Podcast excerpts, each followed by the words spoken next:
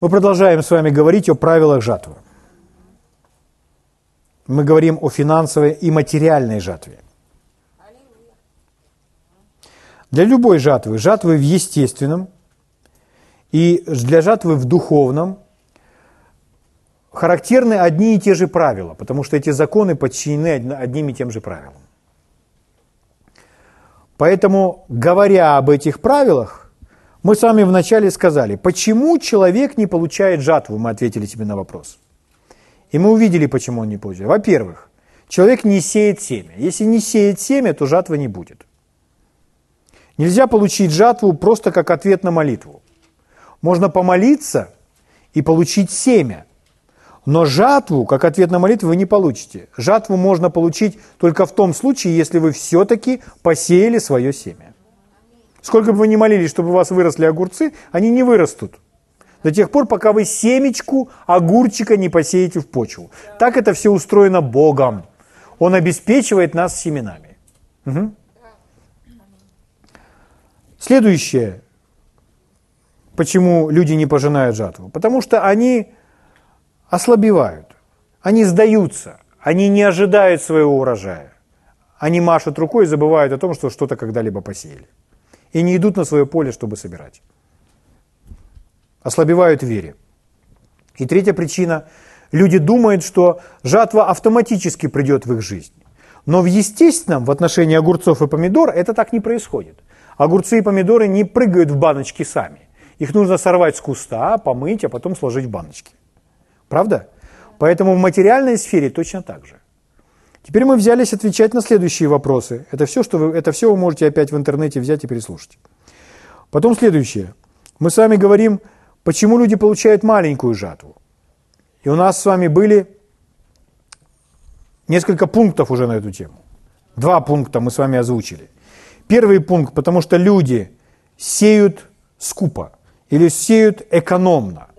Если человек сеет экономно, если он сеет мало семян, то Павел так и написал, кто сеет скупо, тот скупо и пожнет. То есть, если вы посеяли три семечки, то у вас только три растения взойдет, вместо того, чтобы вам нужно было 50 кустиков.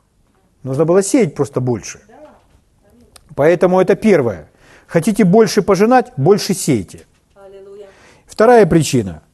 Люди пожинают мало из-за того, что сеют, но почва плохая. Почва влияет на то, какой будет урожай. Когда Иисус говорил притчу о сеятеле, то Он говорил о том, что там у него четыре почвы, четыре вида почвы. Каменистая, терния и что там еще? И придорогие. Придорогие, каменистая, терния. И следующее, последнее, он назвал добрая почва. Из всех этих видов, то есть из четырех этих видов почв, только одна приносила результат. А три остальные результата не принесли, не было никакого урожая.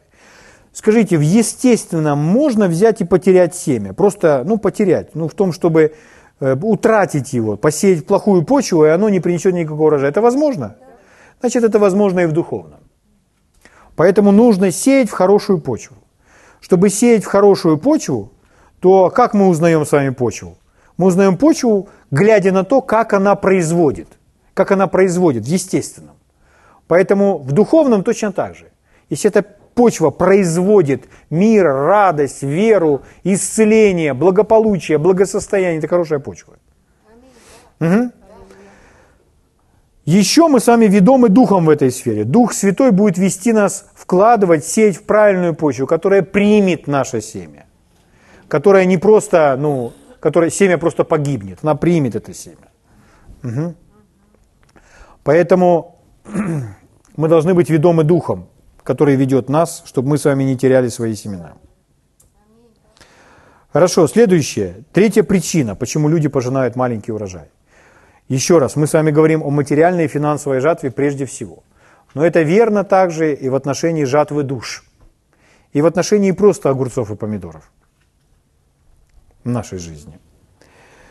Третья причина – люди пожинают маленькую жатву, потому что не имеют дождя или солнца. Необходимое условие для того, чтобы в нашей жизни была жатва, это дождь и солнце. Мы знаем это из естественного мира. То есть, если, например, мы живем и лето засушливое, если не идет дождя, то почва вся, она пересыхает, она трескается, и тот кустик, то растение, оно не растет так, как бы должно. Мы не собираем того должного урожая, потому что, ну, сухо, нужна влага, нужна почва. И человек всячески старается поливать это семя. Но если идет дождь, то тогда вся зелень, она такая буйная, она сразу производит, плодоносит. То же самое относится и к солнцу. Э, растение нуждается в необходимом количестве света. Вот почему, если сутки еще короткие, то некоторые растения, они еще и не оживают и не, не начинают развиваться, потому что им нужно необходимое количество света за сутки. Поэтому, когда мы с вами смотрим об этом в Библии, то Слово Божье говорит нам, что Бог, Он отвечает за эти сферы. Бог изливает дождь, и Бог повелевает восходить солнцу и над злыми, и над добрыми. Так? То есть за эту часть отвечает Бог. Но можем ли мы каким-либо образом на это повлиять в нашей жизни? Слово Божье говорит, что можем. Дело в том, что мы уже говорили, что ключом к тому, чтобы наше семя было благословено, является десятина. Десятина – это завет с Богом, это почтение Бога. И тогда благословения на нас изливаются через край. Слава Богу. Вы приносите свои десятины, и согласно Библии, Бог открывает для вас небесные отверстия и изливает на вас благословение до избытка. И в это написано в книге пророка Малахии 3.10. Откройте и увидьте это место Писания своими глазами. Просто позвольте этому месту Писанию проникнуть в ваше сердце. Позвольте принести свет для вашего сердца и ума. Книга Малахии 3.10. Здесь написано, «Принесите все десятины в дом хранилища, чтобы в доме моем была пища». И дальше Бог говорит, «И хотя в этом испытайте меня», говорит Господь хотя в этом испытайте меня. Вы не так много найдете мест Писания, где бы Бог просил вас испытать. Один человек, когда он услышал об этом, и он был мельником, ну, то есть он занимался сельским хозяйством, и у него была мельница, и, в общем, они начали сеять. Они там начали сеять с группой людей, и для того, чтобы провести этот эксперимент, он взял ну, маленький стаканчик, маленький стаканчик семян пшеницы. И он посчитал, сколько, стакан, сколько в этом стаканчике семян. Оказалось, что ровно 360. 360 семян – это мало семян. Что он сделал? Он полностью поступил по принципу. Он сказал, я буду сеять 6 лет, седьмой год – почва будет отдыхать. И все, что я буду делать, я буду сеять эти семена, которые я получаю снова и снова, а э, десятину с полученных я буду отделять и относить в свою церковь. И так он начал делать. Он начал с 360 семян.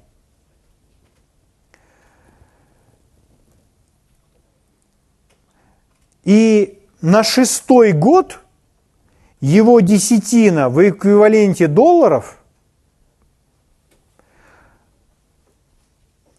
была, ну, чтобы я не, не ошибся, около десятка тысяч долларов была его десятина с,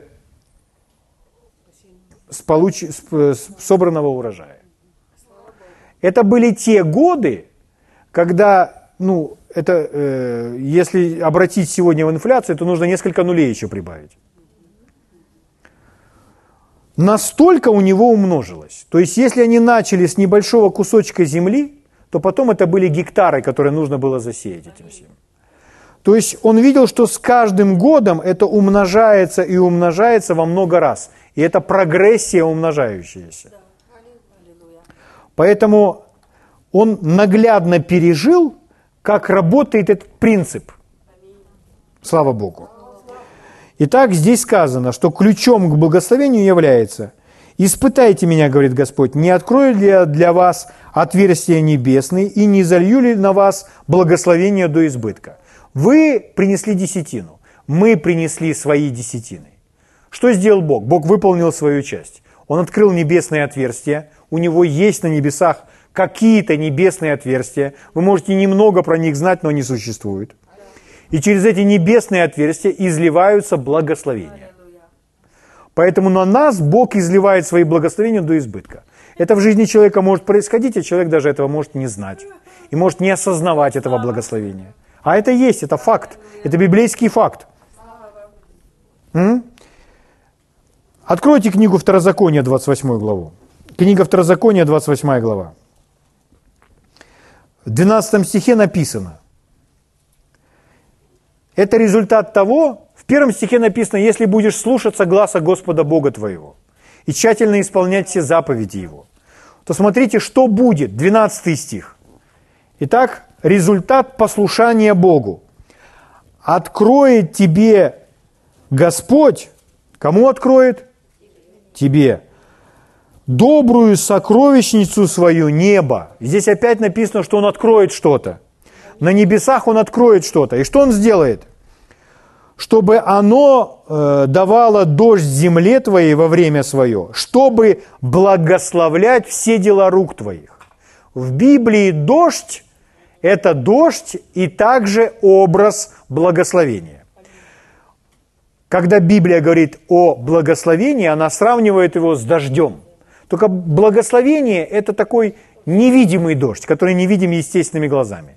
А естественный дождь, его можно увидеть и даже потрогать, ощутить можно. Мокрыми становимся под дождем. Угу. Итак, что здесь? Откроет тебе Господь добрую сокровищницу свое небо, чтобы оно давало дождь. Оказывается, на дождь мы с вами можем влиять. Каким образом? Собствен, своим послушанием. То есть, если мы послушны Богу, если мы чтим Бога, то это влияет на то, что мы с вами под благословением, и дождь будет идти.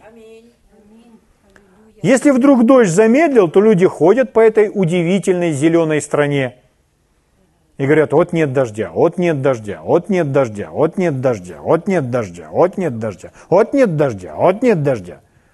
Но это не то, что должны говорить мы с вами, люди, ходящие под благословением. Мы с вами должны говорить, слава Богу, Бог изливает на нас дождь. И если мы с вами оглянемся на прожитые нами годы, какой бы ни казался засушливый год, всегда эта земля приносила плод. Потому что мы с вами живем на прекрасной земле – Слава Богу. И мы здесь благословлены. Аминь. Хорошо, друзья мои. Но это еще не все. Если вернуться к книгу Малахии, Малахия 3 глава. Итак, мы поняли, что если вы отдаете десятину, Бог изливает дождь, и солнце светит, и следующее.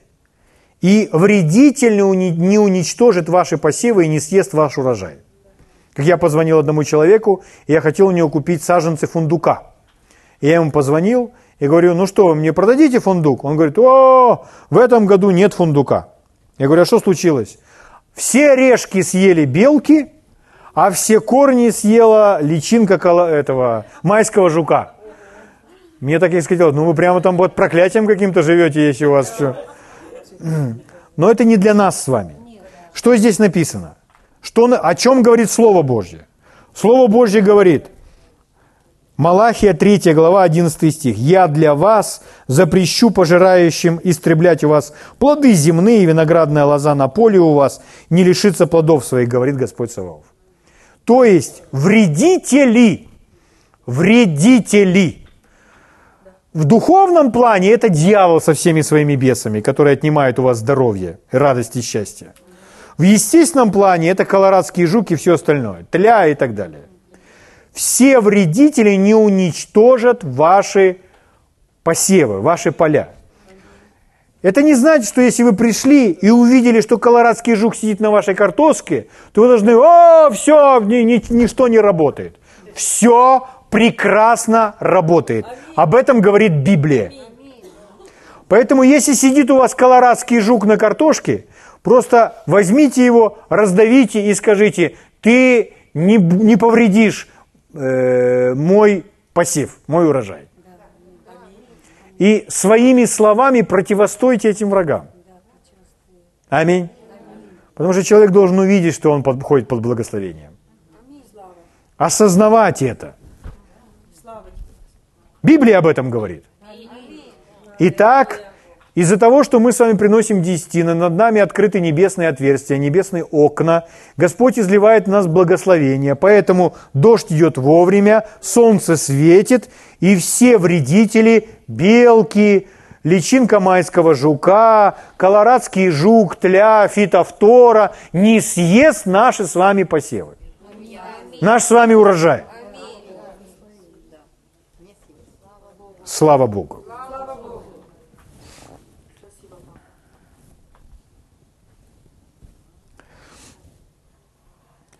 Писание говорит, что мудростью устрояется дом. Что мудрость, мудрость, она была при Боге, когда Он все творил. Когда я начал в это вникать, я подумал, есть так много всего, чего мы не знаем.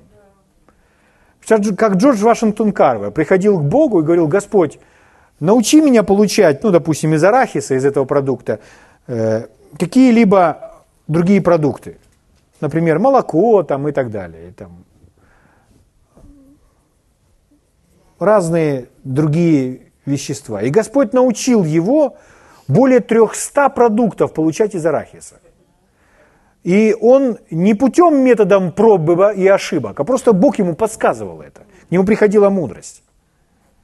Понимаете? Когда я начал в это вникать, то слушая людей, которые просто наблюдают, как это устроено в природе, черпая от Бога мудрость, то они сказали, там, где смешанные посадки, там меньше вредителей. Почему? Потому что всякое растение, оно пахнет, излучает какой-то запах. И почему важно в огороде даже цветы сеять? Потому что когда у вас смешанные посадки и много разных запахов, они отпугивают одних, других, разных насекомых. Люди говорят, посадите лук с морковью. Потому что лук, запах лука отпугивает того вредителя, который садится на морковь, а запах моркови отпугивает того вредителя, который садится на лук. Что это такое? Это мудрость. Смешанные посадки. В природе вы не увидите, чтобы было, было все одно вот так, раз и одно природе оно все смешано. Поэтому, когда человек садит у себя в саду свои участки, все это перемешивая, у него множество разных запахов, множество разных ароматов. Когда он насеял разных трав тут, разных, разных, тут у него и петрушка, и укроп, и мята, и сельдерей, и полынь в углу там растет. Понимаете? То что это такое? Это мудрость. Но человек немножко иначе делает. Вот ему, ну, понимаете, ему нужно поле и чего-то одного. И имея поле чего-то одного, человек тоже может иметь успех, имея веру. Может. Но мудрость, она нам помогает. Порой мы с вами чего-то, что-то что неправильно делаем, едим какие-то продукты, которые вызывают внутри, внутри между собой реакцию – и думаем, почему мы, когда это съедаем, наш желудок это не принимает. Или человек пьет кофе, но не пьет воду, не осознавая, что кофе выводит воду из организма, а вместе с водой выводит еще и кальций.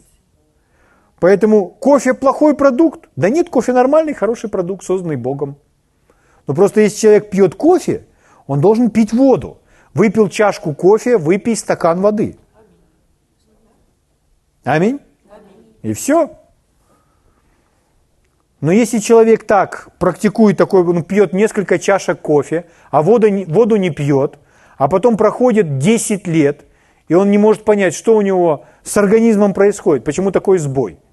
И он начинает доверять Богу. Но человек, если ведет себя не мудро, то он в естественном подвергает себя каким, каким, какому-то неправильному влиянию. И мудрость, она исправит это. Поэтому Господь порой, чтобы вылечить кого-то, Он скажет, а ты воду пей, и все будет нормально. Господь когда-то так сказал брату Коупанду. И он просто начал пить воду. Просто начал пить воду. Мы так созданы, мы созданы на 80% из воды. Поэтому нам нужна вода, каждый просто вода. Не компот, не чай, а вода, которая защелачивает наш с вами организм. Угу. Ну, совсем другая ситуация, если вы в пустыне, у вас нет воды. Но мы не об этом говорим. Там сверхъестественно Господь вас поддержит. Но мы говорим о том, о стиле жизни, что человек должен быть мудрым. Мы, например, не можем не спать. Нужно спать. И за свой сон нужно бороться. Нужно учиться бороться за свой сон, чтобы не волноваться, не нервничать, побеждать страхи, чтобы, как наступило время, когда нужно ко сну, подушка коснулась головы, и все, засопел, спит, погрузился в четвертую фазу сна, утром встал отдохнувший. А если человек говорит, я не могу спать, ну, начинайте верить, начинайте верить за свой сон. Нужно верить, потому что Библия говорит, возлюбленному своему он дает сон. Сон это подразумевается не сновидение, а отдых. Слава Богу. И тогда человек будет сильный, энергичный. Но если туберкулез, то мы будем верить против этого туберкулеза, и он сдохнет, тот туберкулез, и вы будете здоровы во имя Иисуса и свободны от того туберкулеза. Слава Богу. Но мы говорим о том, что есть много разных естественных вещей в жизни, которые тоже нужно знать. Порой. Угу. Итак, скажите своему соседу, жуки не уничтожат моей жатвы. И дьявол не похитит мой урожай. Вот когда вы так говорите, знаете, что вы делаете? Вы, вы, вы выражаете свою власть. Нет, нет веры без власти. Вера должна выражать власть. Понимаете? То есть не нужно это возлагать на Бога. Бог эту ответственность на нас возложил. Поэтому мы должны говорить эти слова. И мы должны утверждать. Всех жуков все равно не передавите. Поэтому верьте. Аминь. Аминь. Хорошо, друзья мои. Итак, благословение э, – это и дождь, и солнце, и защита. Чтобы был хороший урожай, нужно, чтобы был дождь, и солнышко светило. Следующая, четвертая причина. Почему люди имеют маленькую жатву, или очень маленькую, или еще меньше. Четвертая причина. Потому что они не знают, что жатва пришла. Иными словами, они не различают. У них нет знания, что жатва вот она. Вот вы принесли свои десятины, посеяли семя, в Марка посеяли, э, я имею в виду служителя Марка, посеяли свой, свое семя. В одного другого служителя посеяли посели на Евангелие, посели на строительство церкви, здания церкви, посели на аппаратуру для церкви. Участвуйте в Божьей работе своими финансами. Посеяли свое семя. Вам обещан урожай. А человек смотрит, где он? Он не осознает, что урожай есть или приближается. То есть человек не пожинает, потому что не знает, не различает урожая. Это к духовным сейчас. Смотрите, что Иисус сказал. Это Евангелие от Иоанна, 4 глава. Хорошо известное место Писания для многих из вас.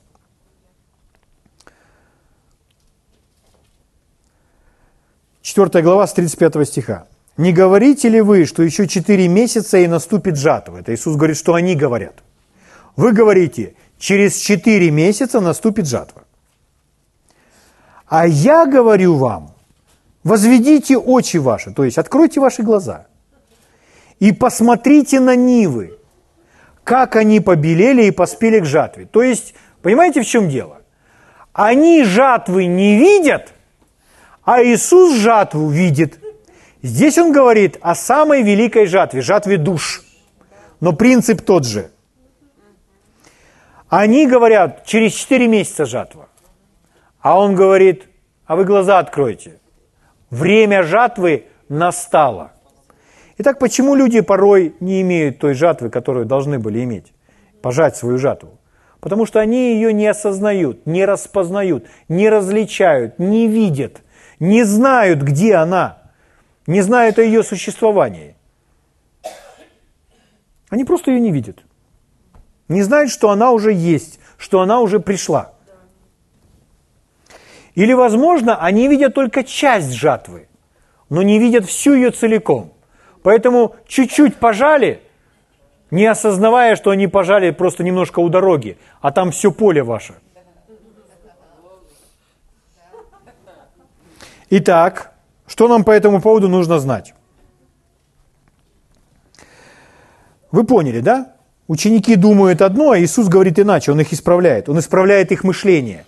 Он исправляет то, как они видят. Итак, вот несколько элементов, которые нам с вами необходимо знать о жатве, чтобы различать жатву. Первое – это когда приходит жатва. Второе – это где она находится. И третье – это сколько эта жатва в размерах. Итак, по порядку. Первое. Мы сказали, когда. То есть необходимо различать, когда пожинать жатву. Угу. Мы с вами читали послание к Галатам. В свое время пожнем, если не ослабеем. То есть существует определенное время для жатвы. Жатва, не предше... например, не предшествует семени. Так ведь? Это не закон жатвы и сеяния, вы говорили. Это закон сеяния и жатвы. Поэтому есть всему свое время. Итак, теперь услышьте меня. Это вам очень сильно поможет. Мне это уже помогает прямо сейчас. Вы можете сказать, насколько близко ваша жатва благодаря внутреннему свидетельству Духа. Вы можете сказать, насколько близко ваша жатва благодаря внутреннему свидетельству в вашем сердце, в вашем духе. Необходимо научиться быть внимательным к тому, что внутри. Потому что внутри есть этот показатель, который звенит звоночек и говорит вам, жатва близко или жатва пришла. И когда это, этот сигнал есть в вашем сердце, то вы внутри, вы просто восхищены. Вы переполнены радостью – голова будет вам говорить, что вообще происходит. Что вообще происходит? А сердце будет звенеть, жатва близко. Или жатва пришла. Еще раз, благодаря внутреннему свидетельству вы можете знать, когда жатва. Что жатва близко, что жатва пришла. Угу. Откуда мы знаем это? Благодаря Духу, который живет в нас. Библия говорит нам, что Иоанна, 20, 2 глава, 20 стих, первое послание. Вы имеете помазание от святого и знаете все. Мы иногда не можем объяснить, откуда мы знаем. Мы с вами просто говорим, что мы это знаем. Угу. Итак, наша с вами Основной индикатор этого, этого внутреннего свидетельства, этого нашего состояния веры, это радость. Итак, ваше сердце полно радости, а голова в этот момент задает какие-то вопросы. Что происходит? А вы знаете, что время жатвы пришло. Есть время сеяния, есть время ожидания, а есть время жатвы. Угу. Вера, она обнаруживается – вера становится видной, заметной из-за радости. Когда вы приходите на это собрание и не улыбаетесь, я сразу знаю, вам нужно Божье Слово. Уже человек, полный Божье Слово, он всегда улыбается, он всегда счастлив. Вера всегда видна. Благодаря радости. Угу. Слава Богу. Во втором послании к Коринфянам, 9 главе, смотрите, что, смотрите, что написано, 7 стих. Павел говорит, каждый уделяй по расположению сердца, не с огорчением. То есть, когда мы даем, когда мы сеем, не с огорчением, не с принуждением, ибо доброохотно дающего любит Бог. Слово «доброохотно» в другом переводе звучит так – радостного даятеля или того, кто дает с радостью. Мы можем с вами это перефразировать. Того, кто дает с верой. То есть, когда человек дает с верой, того, человек, того человека Бог любит. От того человека Бог принимает его даяние. Угу. Того, кто дает с верой. Почему? Почему он радуется? Почему он дает и радуется? Потому что он осознает, я ничего не теряю. Я инвестирую, я вкладываю. В моей жизни будет все умножено. Кто это говорит? Это вера говорит. А если человек не верит в это, конечно, он будет печален. Будет думать, а чем мы тут занимаемся? Но тот, кто верит, тот, о, у меня есть ответ, слава Богу.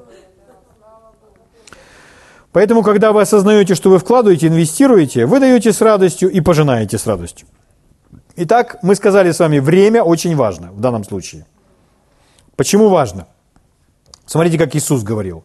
Иисус это повторял снова и снова. «Еще не пришел час мой». Если вы будете читать Евангелие от Иоанна, вы встретите эту фразу много раз. То есть всему свое время. Для нашего действия есть всего свое время. Угу. Что это значит?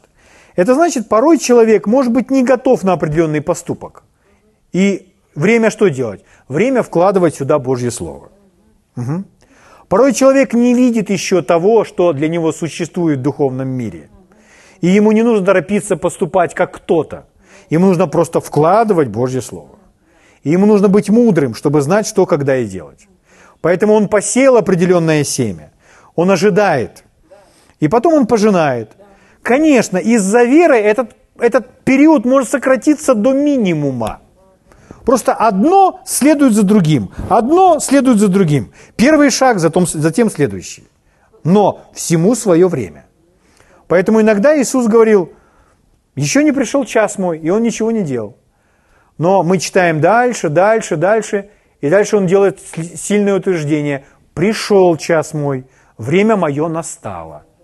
Угу. И он делает то, на что настало его время. Поэтому в данном случае время очень важно. Вопрос задается, а как узнать, что пришло время? Как узнать, что пришло время? Мы с вами сказали посредством внутреннего свидетельства. Если все, что вас окружает, все вокруг вас незнакомо, то знаете, ваше время точно еще не пришло. Потому что здесь все, все это незнакомо, оно вам неизвестно. Но если вы знаете, как со всем этим обращаться, то знаете, время уже близко. Сложно говорю, да? Возможно, мы хотим с вами прямо сейчас. Плоть всегда хочет прямо сейчас, она никогда не, ожида, не желает ожидать. Угу. Но мы должны знать, согласно внутреннего свидетельства в своем сердце, когда, какое время. Поэтому с посеянных нами ранее семян у нас с вами урожай, наш финансовый материальный. Если говорить о жатве душ, то мы с вами живем в период самого великого урожая душ. Этот период уже настал, и он продолжается. Аминь. Слава Богу. Слава Аллилуйя. Аминь. Поэтому самое время пожать своих родственников в этот славный период. Но в отношении всех этих материальных нами, нашим, нами посеянных семян, мы с вами просто ведомы Богом. Мы руководимы Богом как и когда, осознавая в своем сердце. И радость – это индикатор. Близко жатва, близко жатва, близко жатва. Слава Богу. О. Если вы чувствуете внутри, что жатва ближе и ближе, если вы чувствительный в своем сердце. Если вы не чувствительный, вы будете сидеть дома и плакать. Вы будете унывать, что все плохо. Но если вы чувствительный в своем духе, и вы будете осознавать, что к вам приближается жатва, то внутри вы будете становиться все более радостной и счастливой. Меня очень сильно благословил Джесси Дюплантис. Он просто одну фразу сказал. Он сказал, для меня страх – это слабый дух. То есть, если вы боитесь, значит, ваш дух слабый. Для меня это прозвучало просто как вызов. Если я боюсь, мой дух слабый. Почему? Да потому что в Боге нет страха. И если мой дух сильный, я не буду бояться вообще ничего. Я не буду бояться завтрашнего дня. Я не буду верить неудачу. Я не буду бояться недостатка или того, что мне чего-то не хватит. Или что я заболею смертельной болезнью или еще чем-то.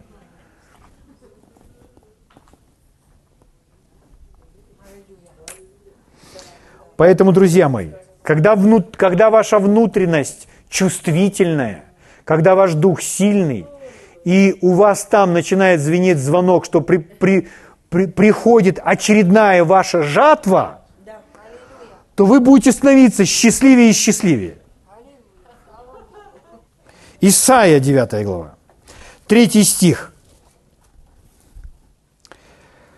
Смотрите, принцип – ты умножишь народ, увеличишь радость его. Там, где умножение, там всегда радость. Посмотрите на своего соседа и улыбнитесь нежно ему. Ты умножишь народ, увеличишь радость его. Он будет веселиться пред тобою, как веселятся во время жатвы, как радуются при разделе добычи. То есть жатва – это всегда радость. Поэтому если внутреннее знание, Дух Святой, дает знание вашему духу, что вот она ваша жатва, то жатва – это всегда радость. Радость будет переливаться через край. Но для этого нужно быть чутким внутри. Ну что там, какие ветры дуют в вашем сердце? Я слышу шум великого дождя, или кто там что слышит? Итак, мы сеем радость, и мы ожидаем радости, мы пожидаем радости. Радость, радость, радость. Даже если сеяли со слезами, то в 125-м псалме написано, сеявший со слезами пожинать будет все равно с радостью. С плачем несущие семена возвратится с радостью, неся снопы свои. Слава Богу. Так, чтобы закончить победоносно второй пункт. Мы первый сказали – когда? Мы поняли, когда? Сердце дает нам сигнал. Второе. Где? Где моя жатва? Спросите у соседа.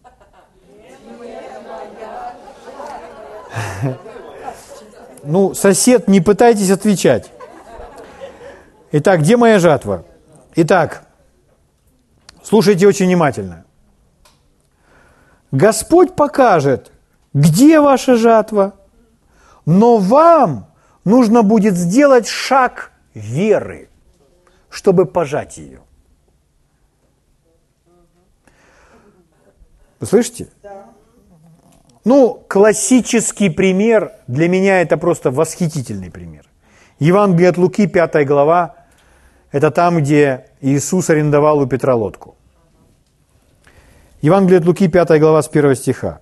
«Однажды, когда народ теснился к нему, чтобы слышать Слово Божье, а он стоял у озера Генесарецкого, увидел он две лодки, стоящие на озере, а рыболовы, выйдя из них, помывали, вымывали сети. Войдя в одну лодку, которая была Симонова, он просил его отплыть несколько от берега и, сев, учил народ из лодки.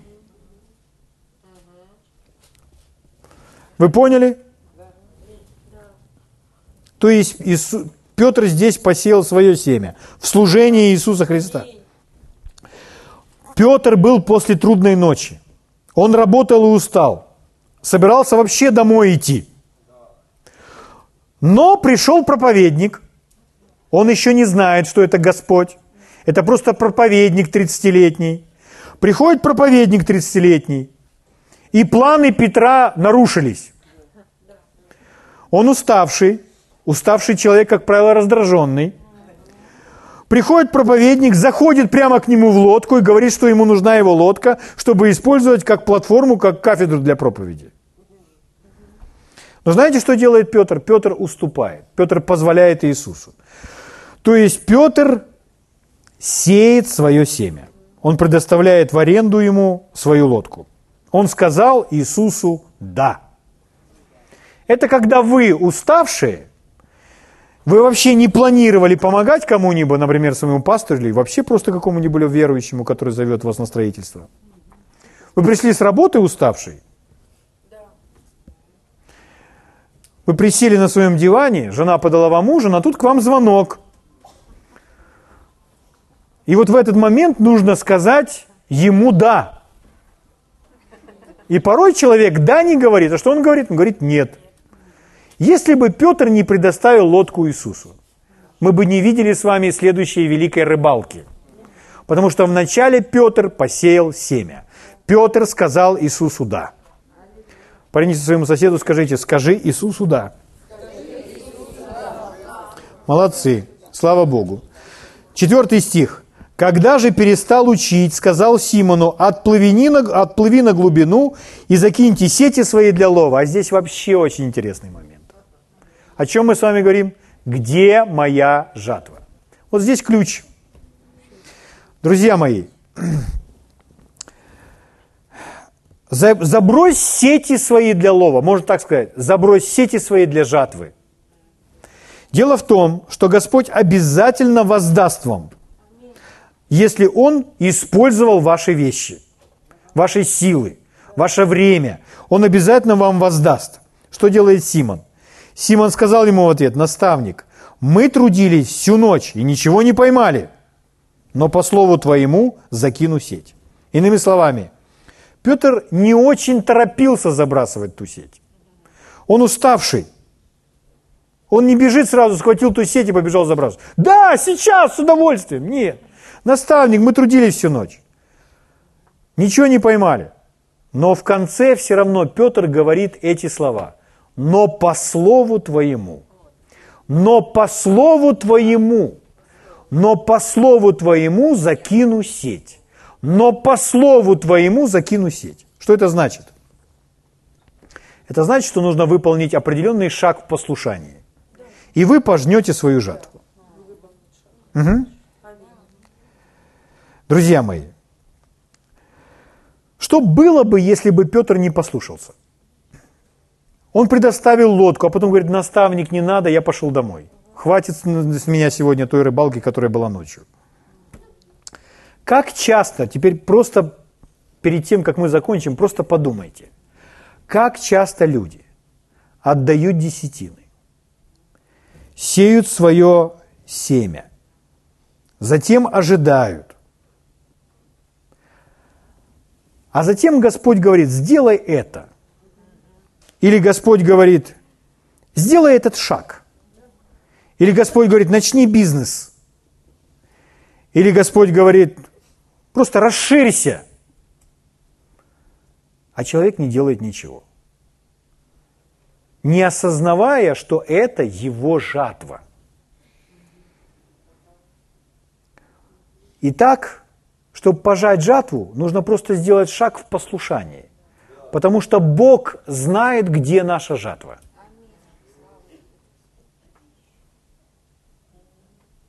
Друзья мои, с этого места мы продолжим в следующий раз. Аминь. Давайте встанем, поблагодарим Бога.